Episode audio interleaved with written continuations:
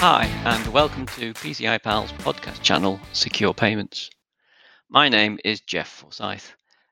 As it's a new year, I thought I would talk about a few of the regulatory and compliance items that are currently top of my inbox, the things you need to be aware of as we move further into 2021. So, the five agenda items for CISOs this year are GDPR compliance post Brexit, remote working, compliance in the cloud, PCI DSS version 4, and PSD2 SCA. So they're all hot topics, and these will be my points of discussion in today's episode. Starting with GDPR compliance post Brexit. Well, it's finally happened. The UK is no longer part of the EU or the EEA. Many of us are left wondering what does this mean for GDPR compliance? If your company rarely takes personal or financial details from EU citizens, even those currently living in the UK, then you do not need to do anything. If, however, you regularly handle the names, addresses, and financial details of EU citizens, then your company needs to ensure compliance with GDPR. This involves ensuring that EU citizens can make data information requests to you, asking for details of information that you may hold about them and there must be a legal contact point within an EU country for them to do this. So, the long and the short of that is that you'll need to hire a legal representative in the EU to look after EU citizen access requests for you. So, lots of work for lawyers. Secondly, your company needs to have processes in place to prove to the EU regulator that you are handling citizens' data in a secure manner that meets GDPR rules and regulations. This normally comes down to putting standard contractual clauses in place, SCCs, with your suppliers. On that government guidance piece, whilst the UK transition period ended on the 31st of December 2020 with no permanent agreement in place regarding ongoing EU data protection, the UK and the EU has agreed to a six month bridging mechanism for the continued free flow of personal data from the EU EEA to the UK in the multiple hope of a data processing adequacy decision in the UK's favour. Additionally, the GDPR has been copied into UK law in the European Union Withdrawal Act 2018, and the Data Protection Act 2018 also remains in place, binding the UK to internationally recognised high standards of data protection.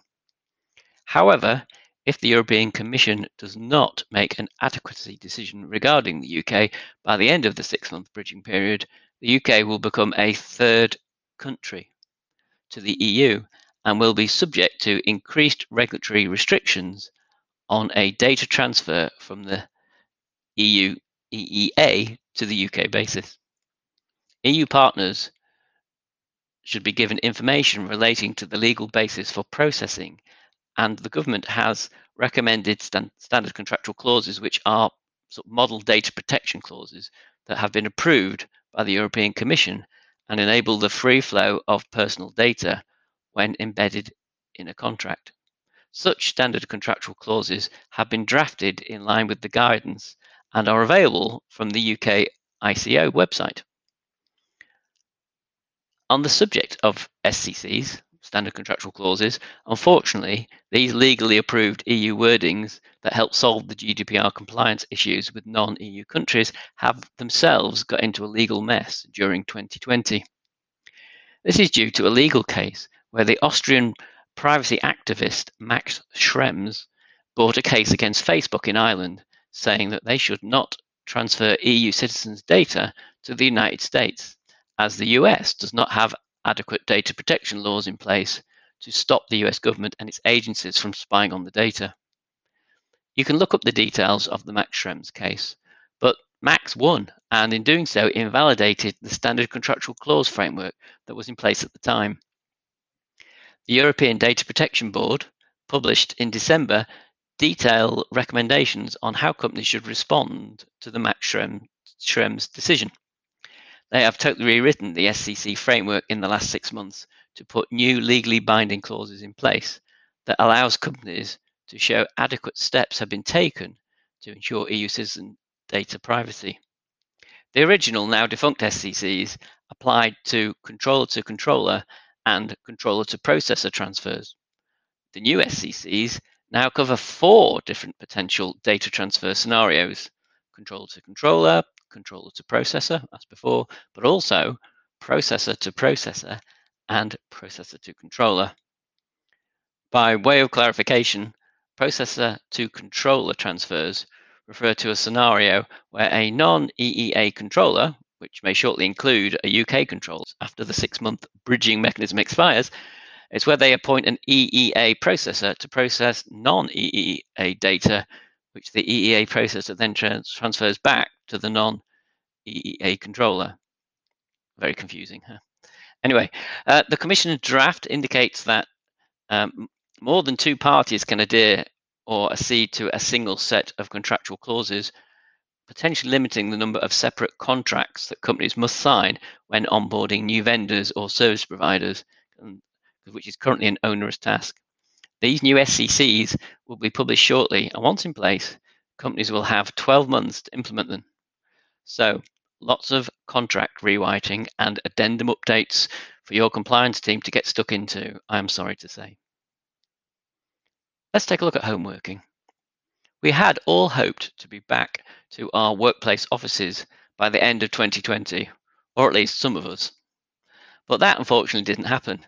In fact, having been forced to work from home, many companies have decided to permanently adopt the strategy and continue a home worker regime going forward.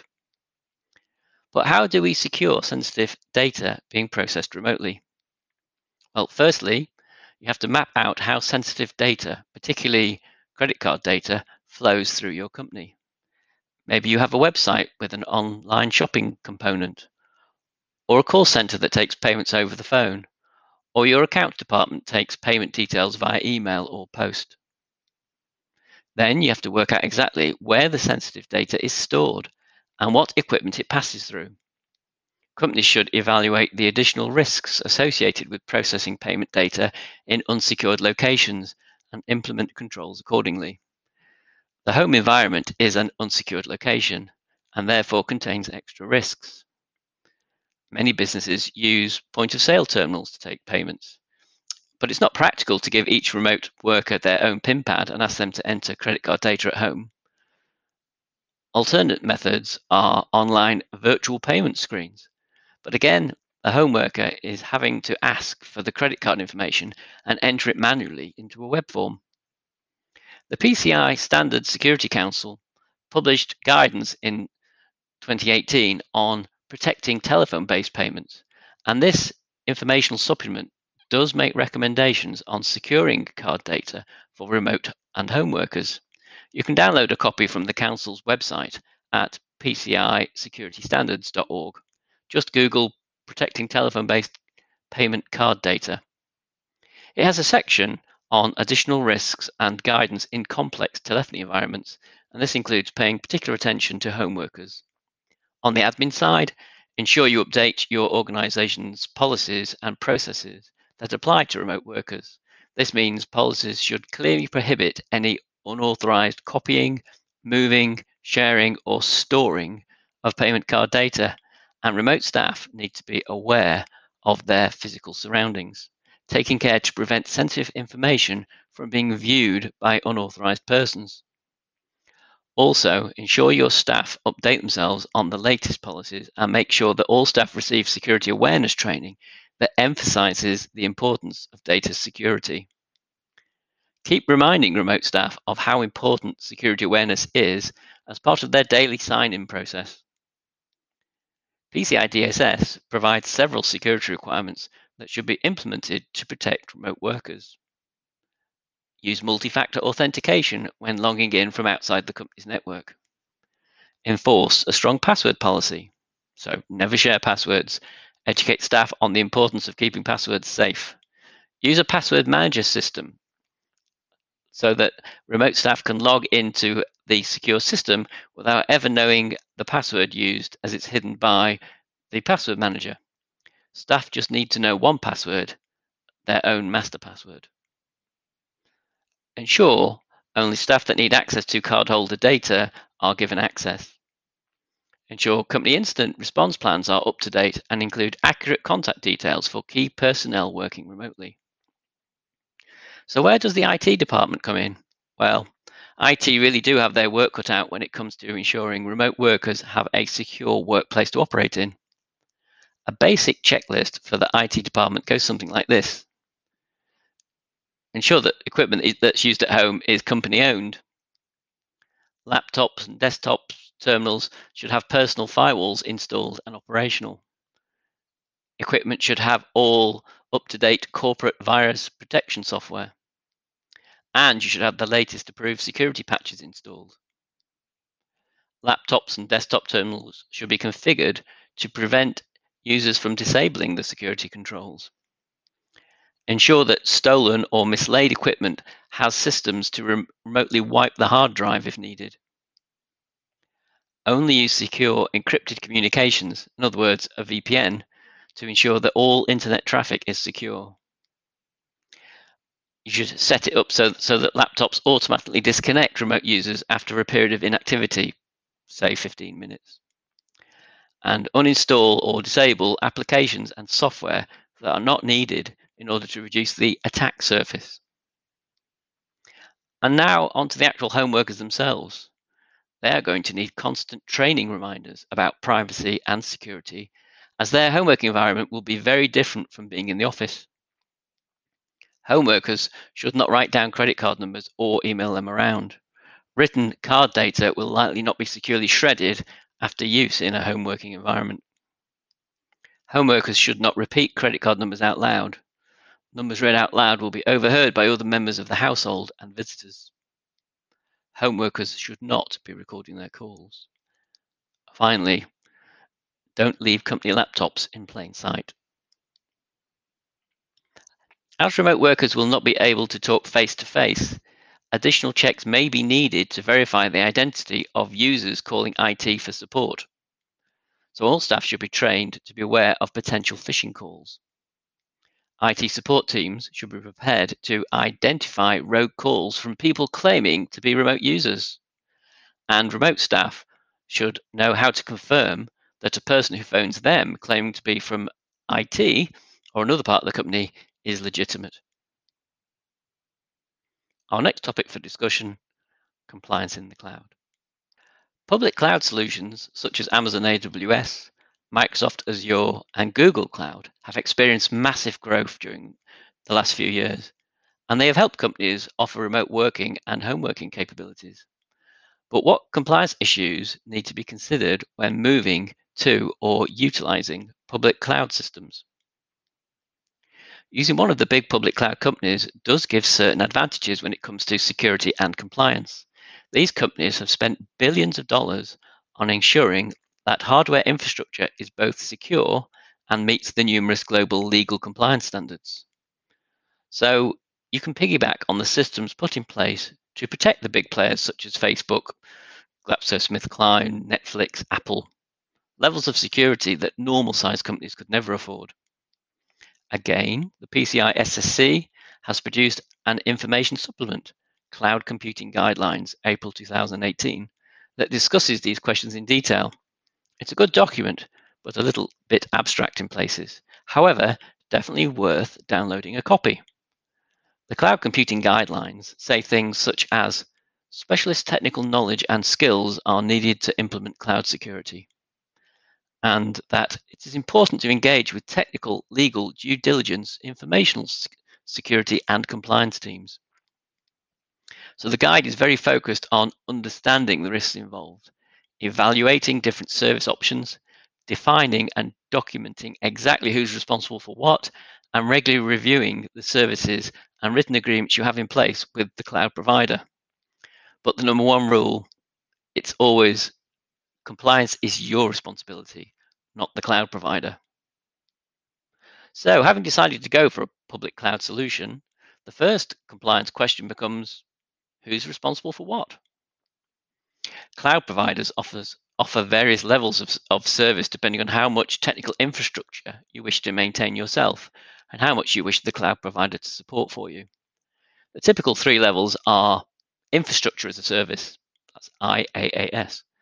Customers get to build and control virtual servers and networks devices themselves. Then there's platform as a service, PaaS. The servers, operating system, and network infrastructure taken care of by the cloud provider. You just install your programs and programming code into that environment. And lastly, we have software as a service, SaaS. This is where the cloud provider does everything, including the software. So systems such as Office 365, Salesforce, Dropbox, Sage are all classic examples of SaaS applications. Whichever type of service you decide to build, you will need to create a responsibility matrix that defines who is responsible for what. So it's a shared responsibility model.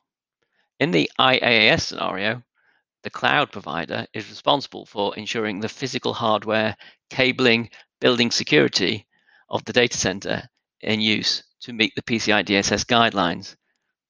The customer, so that's you, are responsible for ensuring that everything built on top of that hardware is compliant. So the security of the cloud is handled by the cloud provider and they make sure that's tight, but it's the security in the cloud that you have to look after and treat very carefully. As you build your security in the cloud system, it's important to check that all the locations and services you use have been certified as compliant by the cloud provider's QSA. That way, you can prove to your QSA that the cloud provider has taken care of it. If you're using a cloud service that isn't listed as compliant with the cloud provider's AOC, then responsibility for proving its compliance rests with you. When it comes to infrastructure as a service, IaaS, the cloud provider is merely providing a virtual hypervisor and now allowing you to install your own virtual network inside it, something they call a virtual private cloud, or a VPC for short. Access to the VPC and secure communications within and between other VPCs that you may create are 100% controlled by you, the customer. So it's critically important to ensure you have it locked down tight. Within PCI Pal, we took the decision to create various VPCs for our cloud platform. Dedicated VPCs were created for admin, agent web interfaces, and telephony connections. One advantage of VPCs is that they can span multiple data centers within a region called an availability zone. So if one data center fails, the service will continue to operate. Once you have a couple of virtual private clouds running, it's time to deploy some servers within them.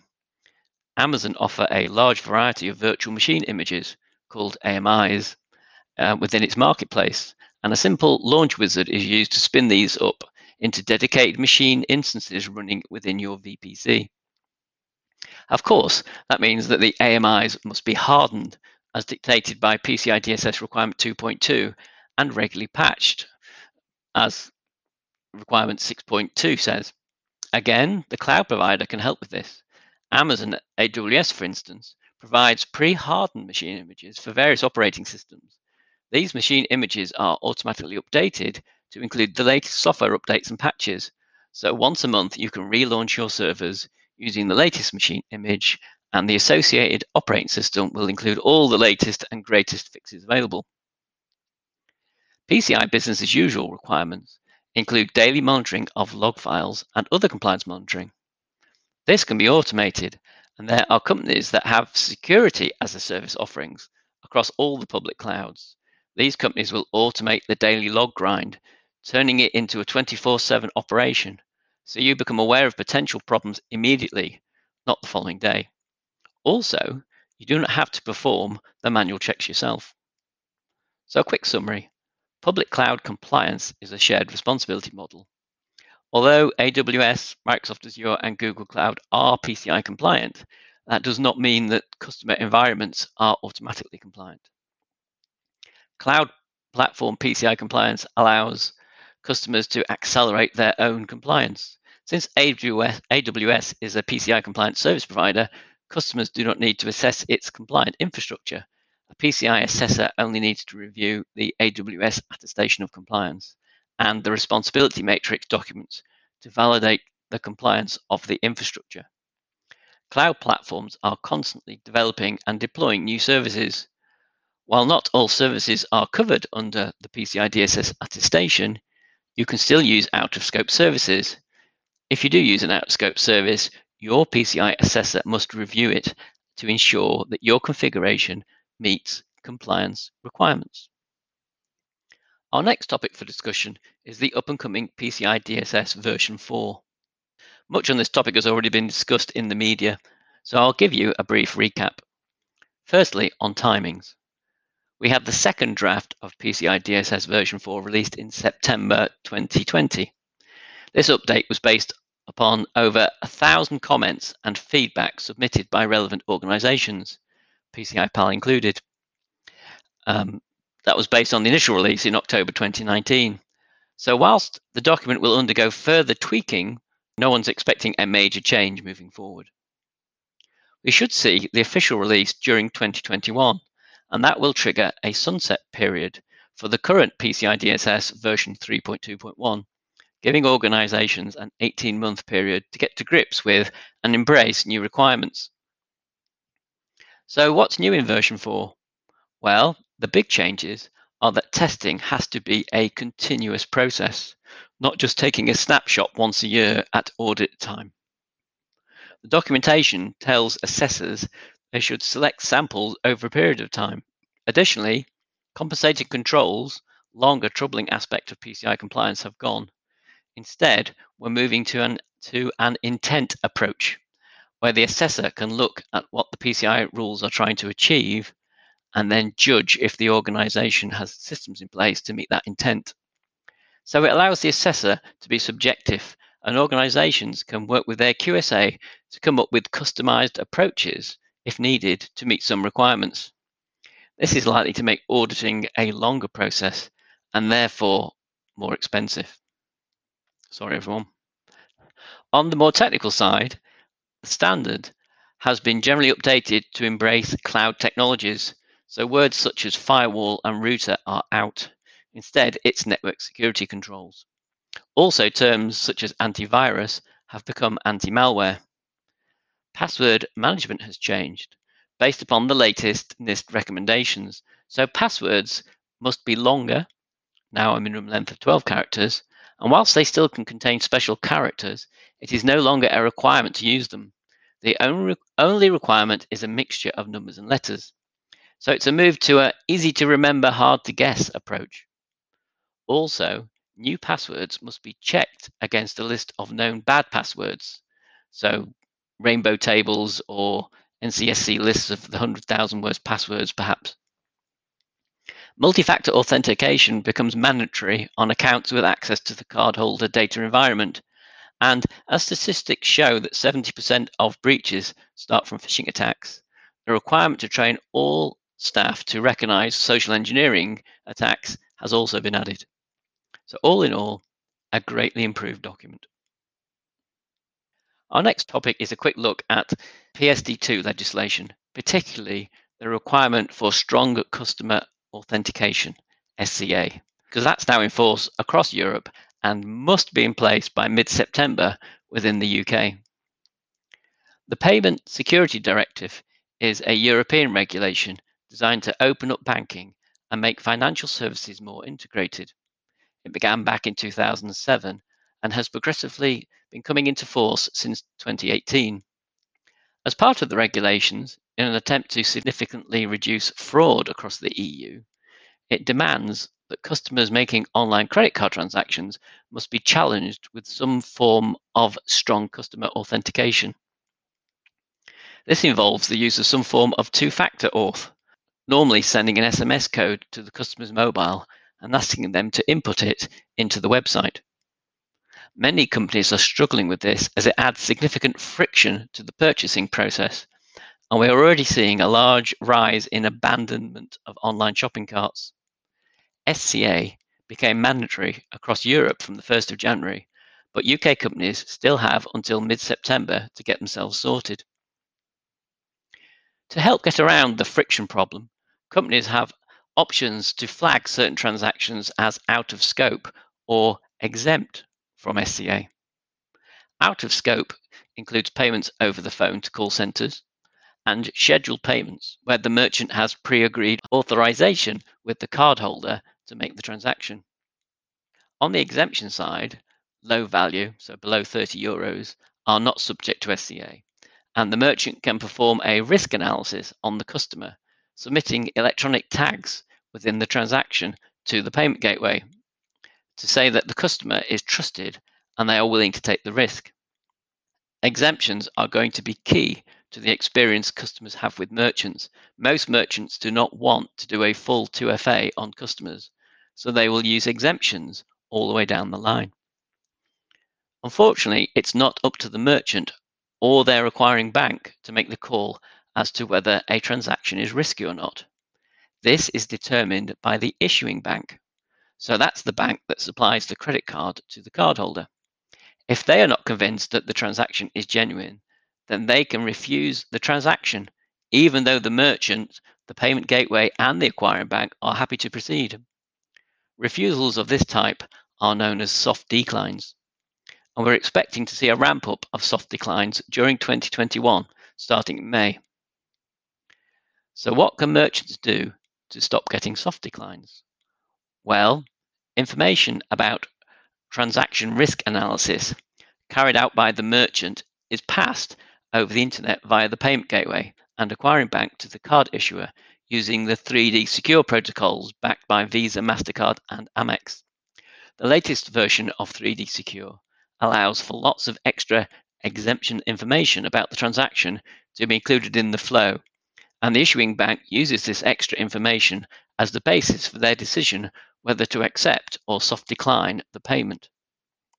So it's important to ensure that you are using the latest 3D Secure software, currently 3DS 2.3. Secondly, you need to keep fraud rates low. If fraud rates rise within your company, then the acquiring bank is likely to flag all transactions as risky and demand strong customer authentication on everything, adding significant friction and increasing card abandonment. It's all currently a bit of a muddle. So thank goodness UK banks and merchants have till September to get things sorted. Knowledge is key, understanding your fraud rates, talking to your acquirer, using the latest version of 3D Secure. Good luck on your SCA journey. Well, that's me done. Five things I believe CISOs need to consider in 2021. Thank you for joining me. If you have any questions, feel free to email info at pcipal.com and I'll ensure that I get back to you. If you've liked what you've heard, remember to like and subscribe to our channel. And more material on data security and PCI compliance, check out our Knowledge Centre at pcipal.com.